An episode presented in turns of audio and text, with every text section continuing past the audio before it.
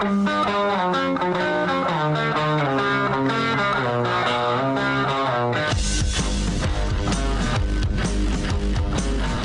is The Big Show with Gordon Monson and Jake Scott, presented by Big O Tires. Stop by your locally owned Big O Tires for no credit needed financing and the best prices on winter tires. Big O Tires, the team you trust. This is 97.5, 1280 The Zone and The Zone Sports Network. Big Show, Gordon Monson, Jake Scott, 97.5 and 1280 The Zone. Want to thank uh, our title sponsor here on The Big Show. That's Big O. Save up to $190 off Michelin tires with financing financing options available only at your locally owned and operated Big O Tires, the team you trust. We're going to talk to Chris Mannix coming up here momentarily. Gordon, a lot going on in the NBA, and of course, We'll ask Chris uh, what he thought about or what he thinks about the Jazz. Uh, we didn't have a chance to talk to Chris last week, so we'll get his thoughts on the latest streak and even uh, the streak coming to an end against the Clippers. Okay, so let me put you on the spot, and if uh, we have Chris, uh, then we could talk about it later. But if I were to ask you for the three biggest stories in the NBA this year, you would say what? I think the Jazz are one of them. Yeah, uh, and their success. I would say the the Nets The and Nets. that trade. Yep. And then probably LeBron going back to back or trying to with the okay. Lakers. I'd probably go Good there. choices. All right. Uh, Chris is ready. Let's go ahead and get to him. Hit the open there, Aust. It's time for your NBA fix. This is the Big Show Daily Assist, featuring all the latest news and insight on the association. Now joining the Big Show, senior NBA writer for Sports Illustrated, Chris Mannix, on 97.5 1280 The Zone and the Zone Sports Network. What's going on, Chris? Happy Monday. What's happening, guys? Hey, uh, we're we're doing great. Um, Gordon just blindsided me with a deep question uh, mere seconds before we brought you on, so I'm going to do the same to you. All right. Uh, what are the three biggest stories in the NBA thus far? Oh, three biggest stories in the NBA. Um, I guess in no particular order, you can, in a, in a broader sense, like big picture, probably the way the Knicks are playing right now. I mean, I don't think anybody expected that. Uh, the Jazz sitting at the top of the Western Conference standings. I don't think anybody expected that. Um, you know, I, I, I don't know what the third necessarily would be. Um, yeah, I don't know. I mean, Lakers are doing Lakers things. Clippers are doing Clippers things. I guess you could say Portland and how they've played in the absence of some of their guys who are down with injuries, but those things jump off. The the third one I went with was the Nets coming together. Oh yeah, I guess that. Yeah, that's yeah, yeah. The a new super team being formed, I guess. Even though we really haven't seen it more than a couple of games because of injuries and illnesses and things like that. But yeah, I mean that that's that's right up there. So, Chris, the Jazz had uh, had won uh, 20 of 21 games, and then they drop one to the full strength Clippers, and Mike Conley was still sort of getting his feet wet after being injured. What what is what do we how are we to take one loss in the middle of the NBA season? Does it mean anything at all? Is it just a oh well there it is there's a loss, but it doesn't really foretell anything? How do you look at it? Well, I think you have to look at it at a game by game basis, and I don't think that loss to the Clippers should be overreacted to. Um, I thought the Jazz, you know, watching, I thought they played well.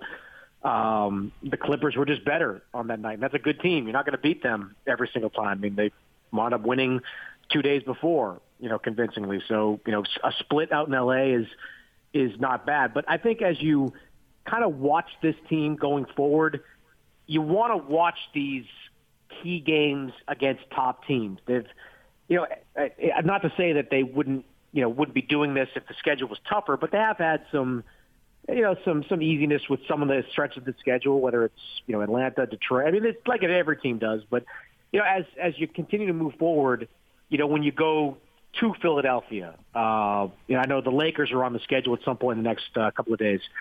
Um, you know, those are the games you want to see them compete against, and and they've had success, of course. I mean, like I said, being the Clippers in LA, beating the Sixers, um, you know, last week. Uh, they've, they've done some good things, but uh, those are the games you kind of target to see as, as more like barometers, litmus tests, whatever you want to call them, um, where you kind of size yourself up against the teams you're you know likely to face in the second and third round of the playoffs. Gordon Hayward's in town with the Hornets uh, to take on the Jazz tonight. And you're based there in Boston, and uh, we we brought up the Jazz fans' relationship with Gordon as it is now. But how do Celtics fans feel about Gordon Hayward? Oh, they they feel fine about him. I mean, he got a chance to make a whole boatload of money somewhere else, and you know that was that. I'm sure there's general disappointment that the Hayward signing didn't lead to the type of success, both individual or team wise that they expected, but there's a reason for that. And it happened five minutes into his first game with the Celtics. So I, I don't think there's any ill will towards Gordon Hayward in Boston. In fact, I mean, it, it might just be the opposite. It's, you know, I think Celtics fans would love to have him back at this point. I mean, he has been excellent for, for Charlotte uh, all season long. And part of that, I think, is continued, you know, uh, progression away from that injury. And I think part of it is just a different role. I, I don't – I don't think Gordon wanted to be back in Boston for, for multiple reasons, but one of them was I think the role with that team was not to his liking. I mean, he would have been behind Jayson Tatum and Jaylen Brown and Kemba Walker to a degree uh, in the pecking order. He would have been more of a facilitator with that team. With this Hornets team, he's back to being kind of the scorer, and and he's produced. He's above 20 points, shooting 40 plus percent three. I mean, he's he's not an all star this year, um, but I think he's you know on he's in the the discussion at least as if they had you know, 20 man all star rosters. Circling back on that, Chris, is, is, that just because of his role? Is that just because of uh, opportunity or lack thereof? What's what's the difference? Well, I, I do think role has a lot to do with it. Um, you know, he's playing with a pass first point guard in LaMelo Ball, so there's a lot of shots available to him. Um, he's not being asked to be the primary playmaker, which he was at times in Boston. Uh, but I do think part of it is a change of scenery did him well. Um, you know, I, I look.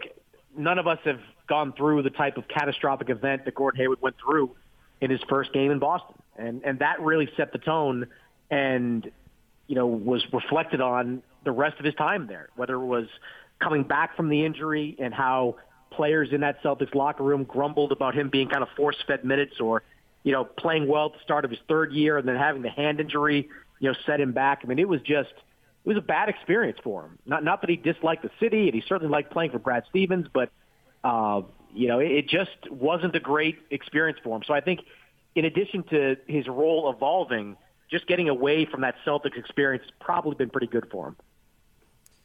This Hornets team has never been a contender. Um, well, really, even going back to the Bobcats, but I was going to say with Michael Jordan as the owner, what's what's the issue with this franchise? Why haven't they been able to put together better teams? Well, they haven't drafted particularly well um, over the the lifetime lifespan of, of this at least this century anyway. Um, and they when they had a star in Kemba Walker, they really weren't able to to build around him, you know, with the right guys. And some of that's on the front office over the years. Uh, you know, they've been a little bit on the cheap side, you know, in recent years, if we're being honest, and uh, that's cost them a little bit. But I think right now this is the best position Charlotte's been in in decades. Really, I mean, they have a a bona fide superstar in the making in Lamelo Ball. Like I really believe that. I mean, he is he's something to watch. Um, he is a he has one of those those pure passing instincts that you you rarely see in players when they come into the league. And and if you look at the way he's progressed already, I mean, his shooting percentage, his three point percentage is better than I thought it was going to be. His overall shooting percentage is solid. Um, he's rebounding the ball extremely well, which has ignited that fast break. Uh, and you look at that backcourt. I mean, Lamelo and Terry Rozier, they're really good. I mean, Terry Rozier, you know, people scoffed at that Terry Rozier contract a year and a half ago. The guy's averaging 21 points and shooting 46% from three, and I think he's attempting like eight threes a game. So, like that, they they have the foundation there to you know for the first time in a long time, and if they make the right moves in the next couple of years and beef up that front court, which is their their clear weakness, uh, you know, they're going to be more than just a playoff team. They they're probably a piece away from being a team that can, at the very least, win a first round series. And you know, after that, if you keep developing Lamelo and see where he goes, uh, you can do a lot of things. They've both uh, gotten paid, Chris, and uh, maybe they don't care about this question amongst themselves anymore. But if I were to ask you this question, how would you answer it? Who is more important to the Utah Jazz, Rudy Gobert or Donovan Mitchell? How would you answer that?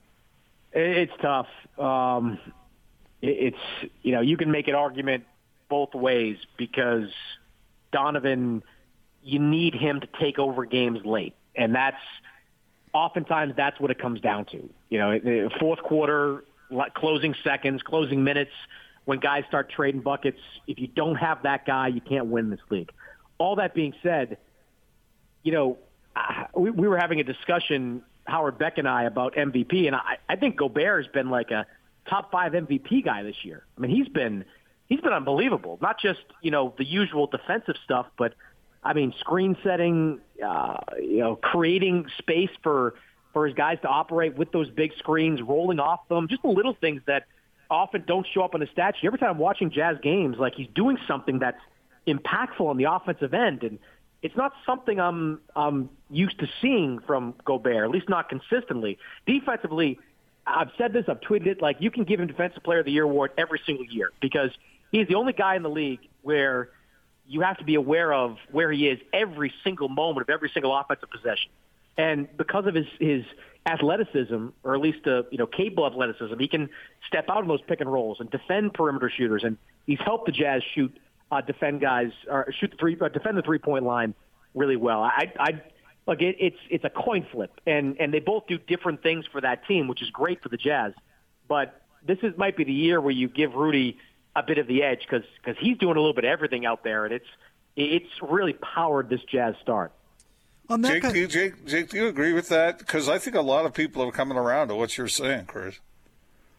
Yeah, absolutely. I, in fact, my my question to Chris was going to be you know, Rudy has added something to his game seemingly each and every year. I mean, whether it's becoming a better pick and roll defender or whether it's making more free throws.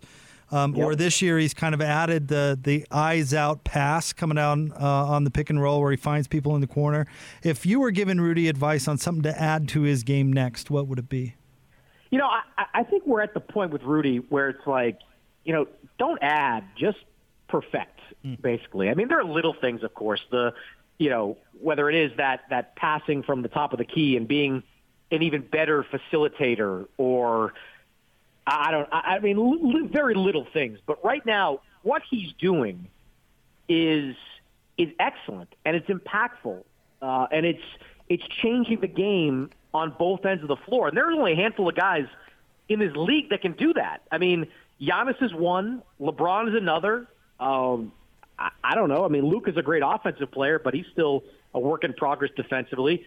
I mean, everyone's kind of talking about Damian Lillard right now, but the the the Trailblazers, I think, are like 29th in defense. I mean, you know, every single possession that he's on the floor, offense and defense, Rudy is impacting it. So I'm not sure that I'd.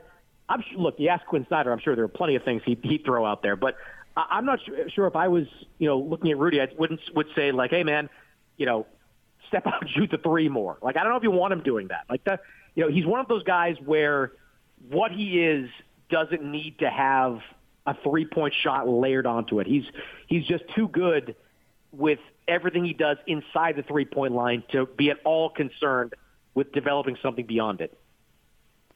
The other night, uh, uh, Chris uh, Terry Rozier hit. Uh, well, he went he went kind of crazy against the Warriors, and then he hit the game winner at the end to uh, seal the deal.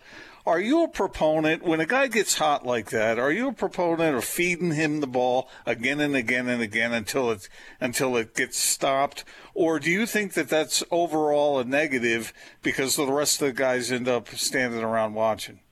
I mean, you guys see it. Like, does when Jordan Clarkson gets rolling, does he pass? Like, I mean, it's just like he's. I mean, like you know, if a guy gets rolling, you you ride the hot hand. I know there there's plenty of you know TV scientists out there that will deny the hot hand theory, but you know the eyeball test says when a guy gets rolling, you let him roll. I mean, the team they were playing, Golden State, they do that. Like whenever Steph gets rolling, he's allowed to shoot from you know 35 feet away. Damian Lillard, same thing, 35 feet away. So if a guy gets has his shot going like that uh, you know, you you want to play it out. I mean, look, and Terry's that kind of guy. Terry can be he's much more consistent this year, and, and even some of last year, but he can be a very streaky player. And you know, if he gets on one of those hot streaks, you want to ride it as as long as possible. I mean, the Jazz do have have one of those clear guys in Clarkson where, you know, if he gets going, don't expect. I was going to say more than one pass. Don't expect any passes in the half court because that ball's probably going up. So, Chris, uh, the other day, Danny Ainge came out and said that uh, this Celtics team does not have enough talent to be a contender. And then uh, they blow a, a, big lead the other day to, uh, uh, what, New Orleans. And uh, I read some blogs today with fans grumpy and, and advocating moving on from Danny Ainge and Brad Stevens. Is that really a thing, or is this just grumpy fans? No, that's that's just grumpy fans, and that's Boston for you. Where you know I, I that's just it's it's an insane idea. Like I, I, I would have you know I did I quibble with Danny Ainge on some things, whether it's you know not going out and you know making the trade that would have brought them Miles Turner in back in exchange for Gordon Hayward. They didn't like Turner all that much. Uh, I think they've clung to their draft picks a little bit too long over the years and not reaped the rewards of them. Some of the guys they've drafted, you know, are bad. Uh, so like that that's something. But he's still you know, the guy that made the Kevin Garnett trade in the early 2000s, made the Nets trade within the last five, six years that brought Tatum and Brown into the fold. Like the idea that anything that's happening right now, while by the way Marcus Smart is out and a couple other guys are out, uh, is is ludicrous. What and, and Brad Stevens the same thing. I mean, the guy has has steered the Celtics to three conference finals in the last four years. You know, we're not we're not talking about basketball's Marty Schottenheimer here. He's had a short period of time to to, to put this team together, and, and never once, except for maybe that uh, what was it two years ago when when they flamed out in the second round. Never once has he you know fallen below team expectations. This, this is a team missing something though. It it absolutely is. They they lost Hayward and they got nothing back in return. They're playing Payton Pritchard, a rookie, in that place. They're you know hoping that somebody from the mix of like Semi Ojeleye and uh, and a handful of others can can fill that role when they can't. Like Gordon's a really good player and and they replaced him with nothing. So, you know, they counted on the development of Brown and Tatum, and they've gotten that, especially for Brown. Kemba's been hurt for for much of this time and trying to work his way back. This is this is a team that badly needs to either make a trade, and they've got that whopper of a trade exception, twenty and a half million dollars, the biggest trade exception in league history that they can use, plus their whole cache of first round picks uh, to to choose from. So not only do they need to make a trade, they better make a trade, or else this season is not going to end well for them. Chris, I mentioned uh, a minute ago Terry Rozier hitting that game winner for the Hornets against the Warriors, but what I didn't mention was Draymond Green getting himself ejected from that game. I'm curious to know what do you make of Draymond Green? And uh, what I mean he's an emotional player. He's he's he's really contributed in some big ways through the years. But man you just can't do that. What do you what do you think of him? No I mean look it was a bad look for Draymond and I was watching his media availability today, and he kind of owned up to it, which is good. Um, you know, it, it's it happened like it happens. Sometimes it happens in the worst possible moments, like we saw in the finals a few years ago when he got suspended for that one game, which you know, allowed Cleveland to get back into it and eventually let them win the series. That said, the, the positives far outweigh the negatives with Draymond, both in the way he plays on the court and how his passion is infectious within his team. I mean, that team really does feed off the energy provided by Draymond Green. So when you combine those two things, you you, you prefer those moments that he had against Charlotte and the one he had against uh, Cleveland in the finals to be you know fewer and, and further between. Uh, it, it still doesn't matter. What what he even at this stage of his career, what he's bringing to the table is just it, it's just so much more valuable than than what he's taken away from it. Thank you, Chris. As always, have a great week. You got it, guys. There's our friend Chris Mannix from Sports Illustrated. And of course, he and another one of our daily assist guests, Gordon, uh, he and Howard Beck to a podcast together. And uh, they're both terrific. So, would uh, certainly encourage you to uh, seek that out. How about uh, Chris saying he considers Rudy Gobert a MVP candidate? Yeah, I, I took note of that. And and Chris hasn't always been I'm not saying he's been late to the table with his praise of the Jazz. Uh, he's he's he's been uh, positive about them for quite some time now, but I I don't think I've ever heard him talk about Rudy Gobert that way. Have you? No, not quite like that. Certainly not putting him in the MVP conversation. But I, I mean, he, he certainly showed a deep appreciation for what, what Rudy does and, and illustrated that quite eloquently. I mean, there's, I mean, there's a, a national uh, pundit who's doing his job. He's watching the Jazz. I mean, he. Yeah. if you wonder if Chris Mannix watches Jazz basketball, just go back and listen to that breakdown of why Rudy is valuable. I mean, he hit it right on the head. So, you know, I wish maybe some of more of these national guys would would kind of seek that appreciation of our boy Rudy. But uh, I think Chris laid it out pretty well right there. He said something else there that I think was significant. He said, You can give Rudy Gobert the Defensive Player of the Year award every year. Yep. well, he didn't get it last year. Uh, but there is an acknowledgement that uh, of all the things that Rudy Gobert does defensively that don't get noticed by the casual uh, observer, he he changes everything. He changes the game plan against the Jazz.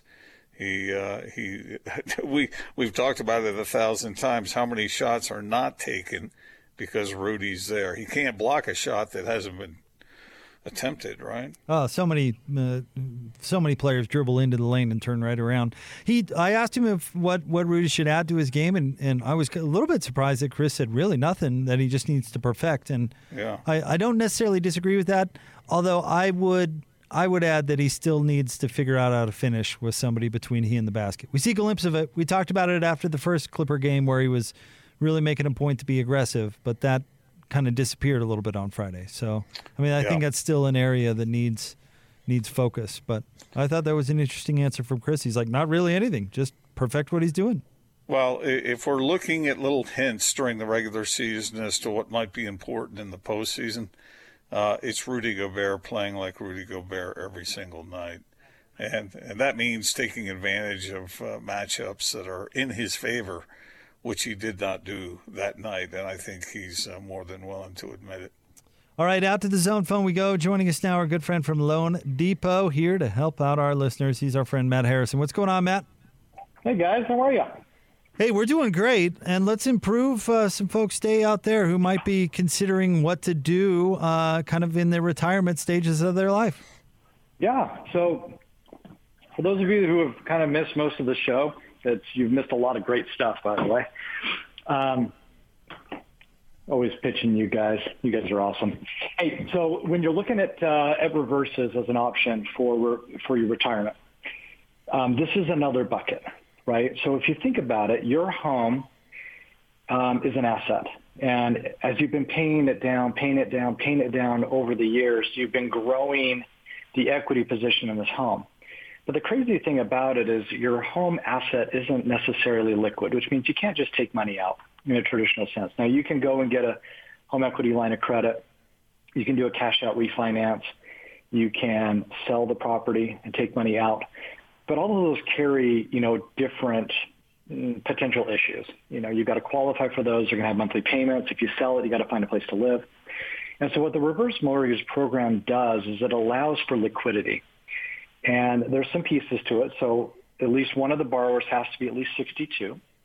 Um, you got to have about a 50% equity position in your home. And if you have that, then we can start to really dive in and, and look at the numbers and see what we can do. So one of the great things about the program, number one, if you have a mortgage and we're able to fit it in the program, then you don't have to make your principal or interest payments anymore. Those become optional. If you own your home free and clear or you're close to having your home free and clear, then the reverse mortgage can either provide a lump sum payment to you, which you can use immediately, or provide a line of credit, which is going to grow with interest over time, which you can draw on for any time for any reason. Isn't that cool? So this becomes a checking account basically on your house that you can use if you ever need it. Love it, and and it's info like this that that people need, and there's stuff out there to to help uh, folks make an informed decision. There is. So I'm sending out books uh, for free. All I need to know is where to send them. This is going to teach you about the program. If you're not into reading, I've got it on my website in video form. You can look at there. So this is how you contact me. You can reach me at 801-330-2200. Again, 801-330-2200. You can just send me a text. super easy. Or you can visit my website, reverseourhome.com, reverseourhome.com.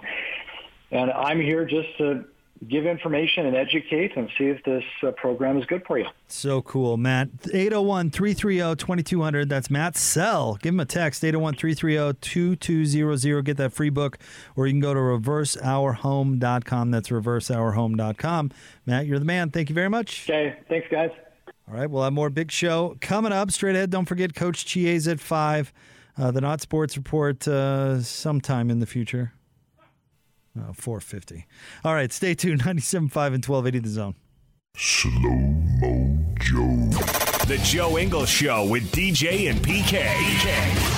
Donovan constantly talks about how good he is at baseball. And I was like, I would 100% be able to hit one of your, what do you call it, a pitch? One of mm-hmm. your Fastball. pitches. Fastball, yeah. And he's like, no, you wouldn't, no, you wouldn't. I said, well, let's bet. And the bet was he had 10 pitches and I had to connect on one of them. I'm not saying I'm going to smack him for a home run and run around the triangle thing with my shirt off. Bases, but- bases, It's a diamond. It's not a triangle it is, thing.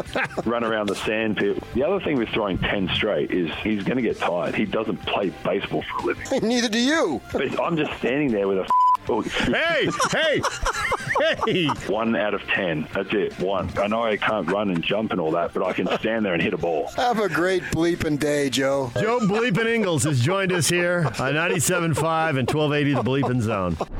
Oh, yeah. Catch Jazzman Joe Ingles with DJ and PK on 97.5 1280 The Zone and the Zone Sports Network. Let's get out of the zone phone. Joining us now, he's Ryan from the Dish Professionals. And uh, Ryan, you're helping folks out all the time. You've uh, helped us on staff for years. In fact, you got Scotty G squared away. I heard him bragging about that the other day.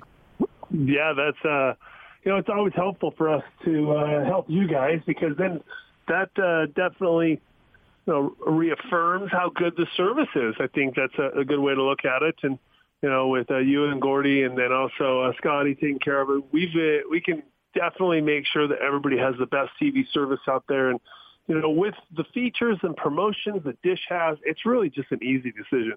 Um, You've got access to all your content wherever you are, including your DVR recordings. There's no problems when the Jazz are playing on a regional sports network and you want to watch it on the app. There's no blackouts where you get with, with cable. And then also, you know, I, I feel bad for all the deal with DirecTV. I mean, you guys miss out on a ton of things because you've got a receiver that was made and designed in 2010. I mean, let's be real about it. You got something that's a decade old. What would you expect?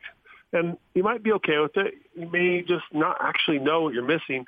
But uh, truly having access to all your DVR recordings, all your local channels, which you don't have with DirecTV, have a Netflix built in, YouTube, Amazon Video Prime, um, the video on demand is just awesome with Dish. Sixty thousand free movies. This is what they're uh, they're currently stating, just in free movies. This doesn't include all the paid per views uh, that are available. Also, and here's the thing: Dish is even kicking in, sixty and older or fifty five and older. So that's a huge group. If you're first responder, military, uh, veteran, or you work at a hospital in any fashion, you get a free paid per view movie every single month. That's worth uh, a few hundred dollars just right by itself. A little extra bonus. So if you're part of that group, make the switch. Um, heck, if you're not part of that group, you should make the switch anyways. You'll love the DVR, easy to operate. You get a voice remote for every room in your house. Comes with a remote locator. Heck, so much, so many things. And uh, the promotion, it's just stacked. Two years of credits, free movie channels. The price is guaranteed not to change. And it's cheaper than what you're currently paying. So you save money and you get a better system? Easy. 801-424-DISH. Call us now, 424-DISH. 801 424 Dish. Thanks, Ryan. 801 424 3474. More Big Show next. 97.5 and 1280 The Zone.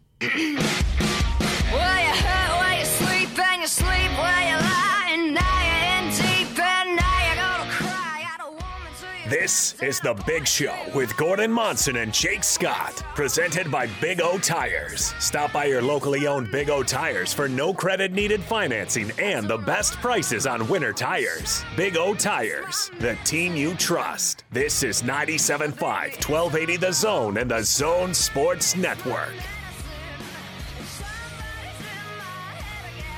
Big Show, Gordon Monson, Jake Scott, 97.5 and 1280 The Zone. Want to remind you about our friends at Davis Vision, giving you 1,000 reasons to get rid of those contacts or glasses. That's $1,000 off LASIK during the month of February. Start your road to vision at davisvisionmd.com or call today 801 253 3080. That's 801 253 3080 there at, uh, at Davis Vision. How you doing over there, Gordon? I'm doing just fine. All right. Doing just fine. Uh, an update on that uh, on that Spencer Jones bathroom brawl. You see that his lawyer says he was trying to be a peacekeeper. I did see that, yeah. mm-hmm Does it matter? well, the other guy doesn't think that. No, didn't matter to the other guy, did it? and what? What he's? Uh, I mean, it's pretty sad. He had to have his whole orbital bone restructured. I mean, he got beat I- up pretty good. Honestly, but- I want an update on the other guy. He had his face crushed against a concrete wall, and then the guy just kept beating his face into the ground while he was unconscious. Nah, I don't care about the holder. He's talking and conscious. I want the other guy's update. well, th- th- that is the the football player was the other guy. Was the one who received the beating. They both. Oh, in that video, they both took it. Yeah. They both. They both uh, were smashed in. Oh, you think they think that's worth it? No, nobody thinks that that's worth it. And But- I'd also like to hear from the guy that was actively urinating, who just had them tumble into his urinal. Not good. That guy had the worst day. I mean, what? What? Why? How is that worth it? What are you doing? Oh my gosh! Yeah, mopping up the f- bathroom floor with your clothes, essentially, and bumping into somebody else while they're taking care of their business. For what? For what? Gordon, let me. I, I've got a story for you here, Gordo. Let me ask you a, uh, a hypothetical here. Put your yourself in the shoes of an NFL executive. Okay. You're not owning the team, but you're running the show. All right. Now, let's say you're extraordinarily unpopular Okay. Because you've made some, you know, fairly buffoonish moves, and you've you've really angered uh, the best players to ever play for the franchise that you're running. And a uh, a local restaurant has barred you from eating there because of how Because of bad, my bad because of how bad you are. Uh, would you have the self awareness to mm, maybe have some some reflection on who you are and what you do, or would you just dig in your heels further? Uh, well, I, I I learned a long time ago that you've got to follow the inner compass that guides you, but uh, that doesn't mean you're always right, and you need to listen when people tell you that you're wrong. Don't you know who I am? So uh, I don't. See, I think I agree with Austin here. I think you would say, "No, I'm making all the right moves," and deal, No. dig your heels in. Don't even you know who I am? Yeah. And say, "How dare you bar me from your restaurant?" Well, I mean, who do you think that he thinks is smarter, himself or a restaurant owner? Exactly. I think that's exactly what you'd do. Say, "Who are you, restaurant didn't- owner?" I didn't say me. I'm I said him. Gordon W. Monson. And then when the person di- couldn't find my credential, I said, "Don't you know who I am?" Wow. Yeah. Uh, anywho, the reason I bring this up is because uh, this has happened to one Jack Easterby, who's president of football operations for the Houston Texans. Poor guy. And is By the, by the way, by the way, by the way, can I just interject here and say that I was not that was not me talking about myself. It was me talking about someone else's situation. See, every wanted- time you interject that, though, Gordon, people think you're trying to cover up that that's how it really happened. When I play those, I think people go, "Oh, that's funny." You probably that's out of context. But then you say it's out of context, and everyone thinks, "No, Wasn't that was really- in context." Yeah, exactly. He protesteth too Thou much. doth protest Yeah. too much. So, so essentially, don't don't ever defend myself. Well, it is your voice Saying those words in that order. saying those words in that order. Okay, all right, let's get off it. Keep going. Uh, but Jack, that's happened to Jack Easterby uh, in Houston. Now he's more or less pushed out J.J. Watt, although they were going to cut him anyway. So I don't know if if that's really all that relevant.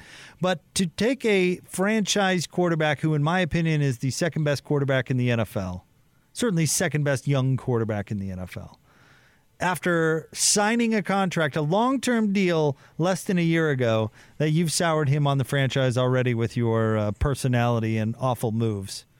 I mean, at what point do you think this guy has the, the self awareness to say, you know what, I'm stepping down?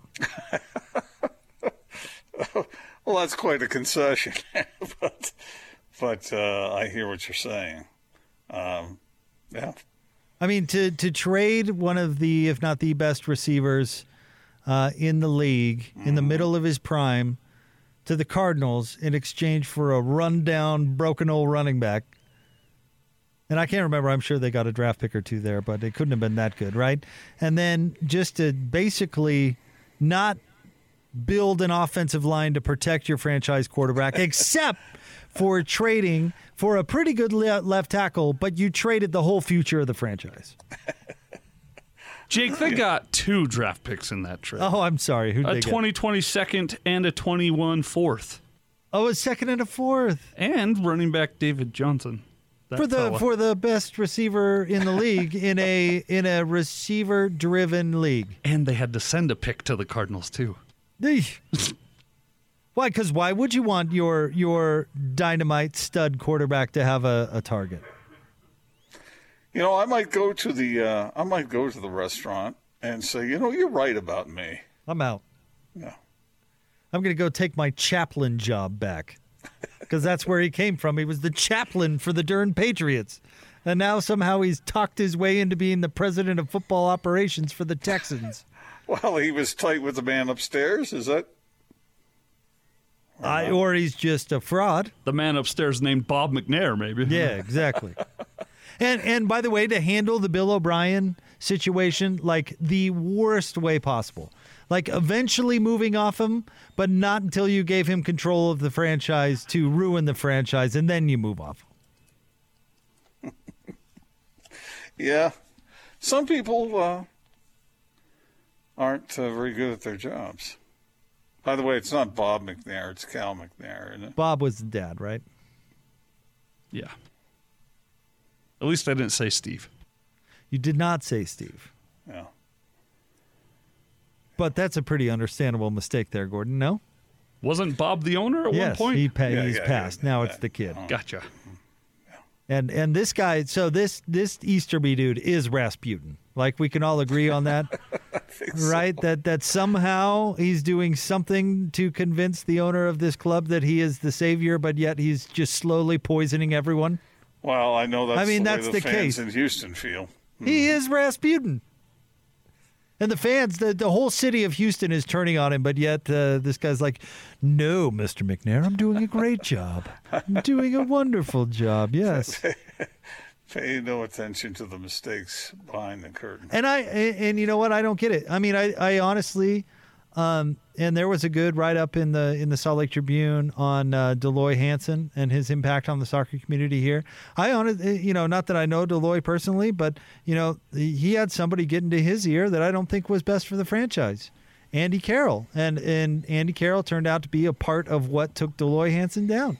I mean, somehow they picked the wrong people to put the faith uh, their faith in, and they're not qualified or whatever to do a good job, and yet they don't move on them, move off of them. You know what was so Wait, interesting? what is this? This is Rasputin's song from Anastasia. Oh. You know, I've never seen that. Oh, oh. Anastasia, thumbs up or thumbs down, Austin? Great movie. Not anywhere near accurate, but yeah. I have no idea how they made a kid's story out of that. It's a great movie. Because you know fun. that's really a gruesome story, right? How do you how do you make a like? You have Christopher Lloyd and Hank Azaria voice the bad guys, and it's funny and and light. Yeah, but, but but they end up everybody dies. except Anastasia and Well- Grandmama. They they aren't exactly sure what happened to Anastasia, are they? Yes, they are. They they buried her with the rest of her family. Not according to 20th Century Fox. Uh. She got away. Sorry. Go as you were. No, and no, lived I out a just happy no. life I've somewhere. I've always wondered how they made uh, any like th- there was nothing positive about any part of that story, and I don't understand. I understand. bet you how they Sadie would that. like it. Friday night movie night. It's Go- on Disney Plus right Anastasia. now. Yeah. Okay. Go watch it. Is it is it a little too mature for her? Is it? Uh, No, our two year old loves it. So when they gun down the rest of her family, everybody's okay. I told you it's far from accurate. I'm not talking enemy at the gates here. I don't- they do. Well That's what happens. Yeah, yeah. Spoiler alert. Crack a crack a textbook, but that's what happens. I was Save wondering- your And, that, science. and, and boy, that Rasputin. I mean, they they do make him out to be a really creepy dude, man. He was, but not in the movie. He's, he's just a cartoon. Which is Jake's point all No, I- along. I'm glad that they how do they it- how do they make a kids movie out of such a tragic story? out of that, like the, the the revolution of a country. Have you ever the- seen an uh, Fievel Goes West or an American Tail? Uh-huh. It has some history in there too, but uh, newsflash: the Mouses weren't the ones doing such his stories. Yeah, but the okay, all right. Uh, I- I'll believe. I'll, I'll watch it for Some myself. Russian immigration history in that movie, but it's not accurate.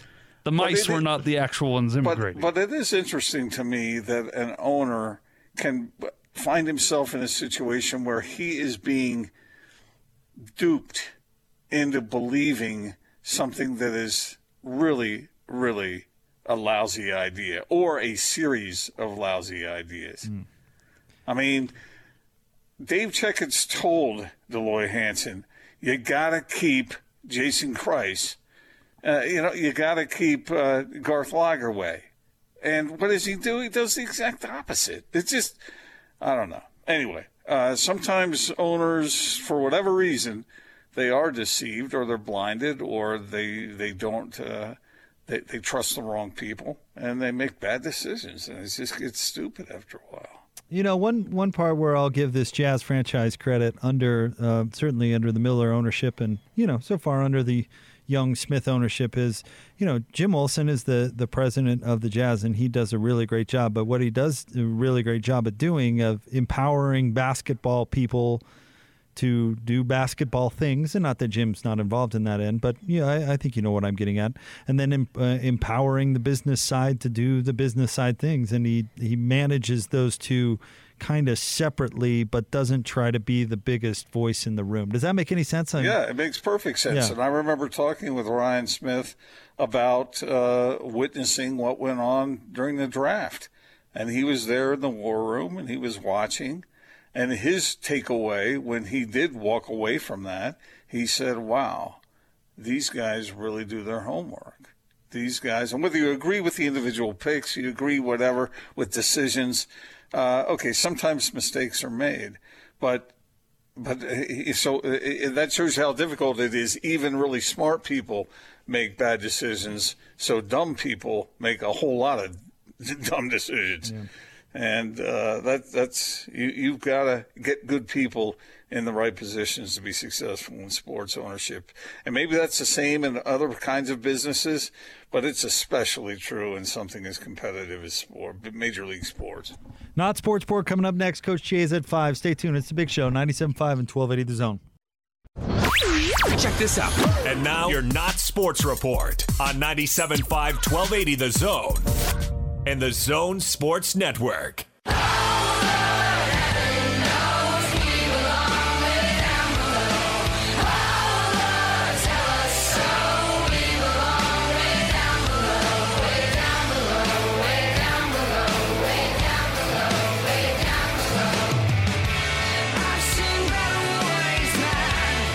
Big show, Gordon Monson, Jake Scott, 97.5 and 1280 The Zone. It's time to get a winner.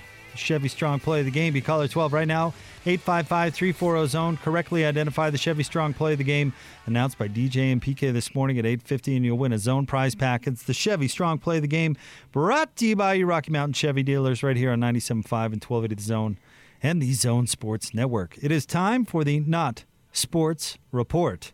Brought to you by the LHM Used Car Supermarket. Over 1,000 used vehicles in inventory. Shop online, lhmusedcars.com. Gordon, where are we going today? We're going to Baltimore. But before we get there, Jake, have you seen the movie Back to School I have. with Rodney Dangerfield? Wasn't a particularly good movie, although it has one of one of my favorite scenes in comic cinema in it. Which one was that? where uh, he supposedly, well, he kind of cheated, but turned in a book report on a Kurt Vonnegut novel and got an F. And then the next scene shows him yelling at Kurt Vonnegut on the phone because he had Kurt Vonnegut write the report. And Vonnegut actually showed up in the movie. Right. Vonnegut was there, and he tells, "Go to." He says, "Go to hell, Vonnegut." Next time I'll get who'd he say? I can't He remember. so- so other funny that he had Kurt Vonnegut write a report on his own book, and it got an F. So anyway, Got an F. Beautiful. Well, the reason I bring that up is because, and, and in that movie, if you haven't seen it, Rodney Dangerfield's this like super wealthy businessman, and his kid is going to school, college, and he then he, the kid thinks he's going to drop out, and so uh, uh, Rodney Dangerfield's character says, uh, "Look, I'll." I'll you need to stay in school and I'll go to school with you. So he comes back to college and throws his money around liberally, right? and then falls in love with uh, Hot Lips Houlihan, and True. so anyway, uh, this is a feel-good story, Jake. Uh, it's about a man who, in 1963, dropped out of Morgan State College because he couldn't afford to continue to go to school. So he had to drop out. Well, he became a truck driver, and he happened to be one of the first 10 UPS drivers in Baltimore in 1964. Well, his name is Calvin Tyler Jr., and he worked his way up uh, through uh, UPS and became like super high ranking executive with the company and made a bunch of money. Well, he and his wife Tina had had previously pledged up to $15 million to Morgan State University to help other students who were struggling to pay for their education. And, uh, but uh, now they have, uh, uh, they, they, oh, I'm sorry, they've given $20 million now for that cause. And it essentially is helping, has helped, or will help over 400 students to stay in school. Jake, I, I, I just find that remarkable that there are people in the world willing to give back like that. And he said, he said, we never forget where we come from. I know Baltimore and I know there are promising, brilliant, intelligent young men and women. My wife and I have the resources to help. And so they are utilizing that. And I, I, don't know. It just makes me feel good to know that there are people out there who care about kids and giving them opportunity to do some things. And uh, maybe this will help some folks stay out of uh, deep debt uh, as they try to get their advanced degrees or their degrees or secondary degrees uh, and have a great education. So I don't know. I, I thought that was a really cool story. So I thought I'd pass that along. uh, it is nice. But did this guy go back to to school to be on the diving team or anything? Because what does this have to do with back to school? And, and well, I mean, it was it, it's he did he did go back to Morgan State and get an honorary degree. That's not going back to Morgan State. That's speaking at commencement and saying thank you. and thank you. saying, uh, "Go out there into the world and uh, throw your but the caps in the air." That's all the that pres- is. uh, The president of the school was just uh, just throwing so much praise at this gentleman. Uh, it reminded me of the school uh, president uh, in uh, Back to School, who was lavishly praising Rodney Dangerfield's character, uh, even even though he was cheating his way through school and having everything But paid for Thornton, by, by Thornton Mellon didn't for. didn't pay for anybody to go to school. He went back himself, and and he made his money uh, at not a UPS but at a, a big and tall store. Hey, that's important Like work that has too. nothing to do with this story. Well, it's a nice two, story, but it's, it's two it's two really rich guys who went back and uh, threw their money around at a school. This guy didn't go back to school. He just uh, created like a scholarship program. No, donated he did money. something. He did something better. He helped 400 students. But it has nothing to do with with the plot of Back to School. They're not even similar. I just watched Back to School last night, and, And it there it reminded me of that. And there it is. No, it's just you had to just- wedge in the fact that you watched a movie last night into some story. Square peg, round hole, Gordon. Reminds me of the I- movie I- The Program, really. You know, I, I it think, reminds I think me. it's a, I think it's a good, heartwarming story. That's all. It reminds me of the Wash Your Hands episode of Sesame Street. Why is that, Jake? Because that's what I was watching yesterday. Oh, gotcha. Now that truly has nothing to do with this. You know what I watched yesterday? What? The latest Impractical Jokers. And the punishment was one of them has to ride around for 11 and a half hours in a car alone with animatronic Muppets singing the same song over and over and Wow. over again. And I thought, that's how I would punish Jake Scott. Oh, Yeah. And then would- to come find come to find out you were already doing it. yeah. Watching That's- the wash your hands episode. Oh, I watch. I watch a lot of Sesame Street. I like Sesame Street though. It's better than some of the others out there. Like none of it is is really gripping me, but I like Sesame Street better than like I don't know. Careful now. Yeah, I should be careful here. Don't be right? slandering any of the, any shows out there. Now, uh, uh, Jake, just to uh, just to recap here, you don't see any parallels between back to school and this gentleman who- w- w- with a, a wealthy businessman who goes to school and throws his money around, and this case where he doesn't necessarily go back to school, but he donates twenty million dollars. Yeah, there's no similarities whatsoever. None. Well, there's a college involved. There is a college involved. That's true. But that's where the parallels end. Reminded me of Van Wilder. Because I don't even think in Back to School that Thornton Mellon even dropped out. I think he just didn't go. Which is a misleading title then, because he's back Yeah, to school yeah. somewhere he's never been. If you, had, if, if you had a bunch of money, would you go back to school and throw some money around for the benefit of students? And would, would you? No. Next question. No, yeah. Why a- not? not a chance. If you had a bunch of money, what difference does it make? Other people could probably use it if I'm willing to part with it. I think the university system is bloated enough as it is. I don't think it needs my help. You guys. That's exactly what I was yeah, thinking. 100%. Well, yeah, but this for I'd good give it the all to a, a person on the corner, hoping they do well with it before I give it to a university. What was the guy's name? Thornton what? Melon. Mellon? He's tossing money around for the benefit of the students. No, for the benefit of himself. Did To you get not an honorary degree. Yeah. No, but he No, was also that. he was also handing out money to all the kids around. That's why he was so popular. No, he. you totally misunderstood that. No, movie. I really understood did. the movie. I it understood the movie completely. to do with this story. Nothing. Zero. There's no comparison whatsoever. I, I, I, I get it that they're different, but they're similar. Never mind. They're not similar at all. Or never mind. Uh, let's get out to the zone phone. Speaking of uh, a little extra money, let's talk to our uh, good friend Matt Harrison from Loan Depot, helping out our listeners today with that uh, money and planning for the future. What's up, Matt? What's up, guys? So, Gordon, before before too many years pass away, I, you need to really publish three books. You need to publish the Not Sports Report, Gordon's List, and Memoirs of Monson. I think that those three would sell very, very well. I don't. What do you mean? What do you mean, Austin? What does that mean? I don't think it's convoluted. I just don't think it'd sell well. No, I think we. I, I, are you are you saying that Matt doesn't know what he's talking about? On this particular subject, yes. Now, when it comes to reverse mortgages, no one knows more. Yeah, there we go. Oh, Speaking of which, guys, as you know, I am uh, I'm giving away free votes today on uh, on the reverse program, and um, but I wanted to open up this segment for um, the three of you on what questions that you've got about the program that we haven't hit yet. Uh, let's uh, let's go. Hmm. Let's go with uh, with this one, uh, Matt. That the I'm trying to think of a really good one that our listeners might have. Does uh, well, you hit on this a little bit earlier, but does the bank end up owning my house? It does not.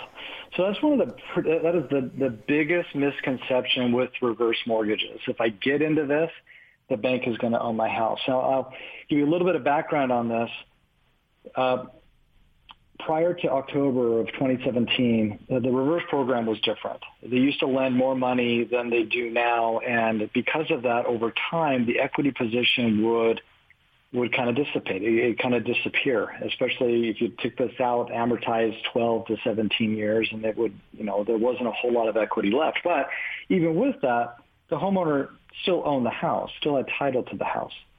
But what happened is HUD decided to change things around to where they lend a little bit less.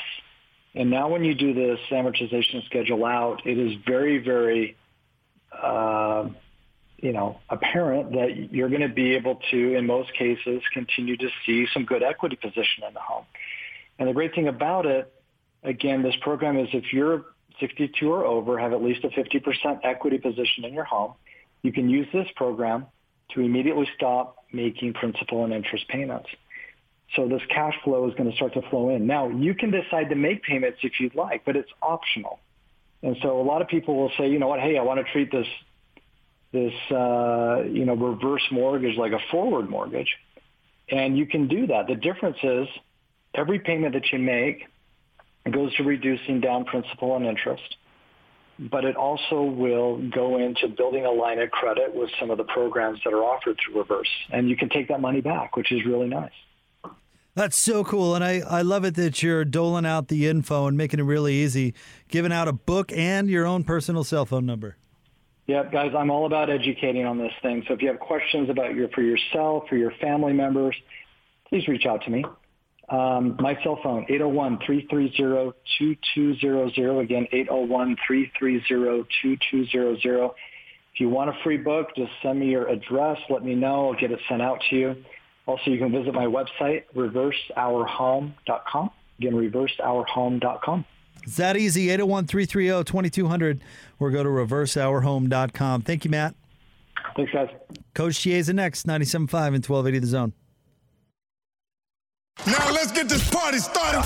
This is Hans Olsen and Scotty G on the Zone Sports Network.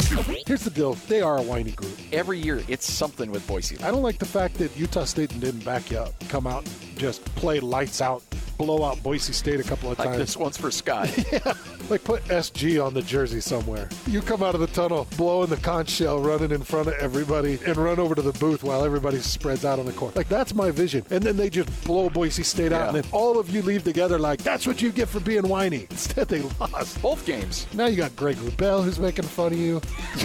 you, got, you got the Boise State SID that's like, what happened to him? It's what you get from saying we're whiners. So Boise takes a bit of a lead in the race to the conference crown with that win last night, right? Hanson and Scotty, weekdays from 10 to 2 on 97.5, 1280 The Zone and the Zone Sports Network.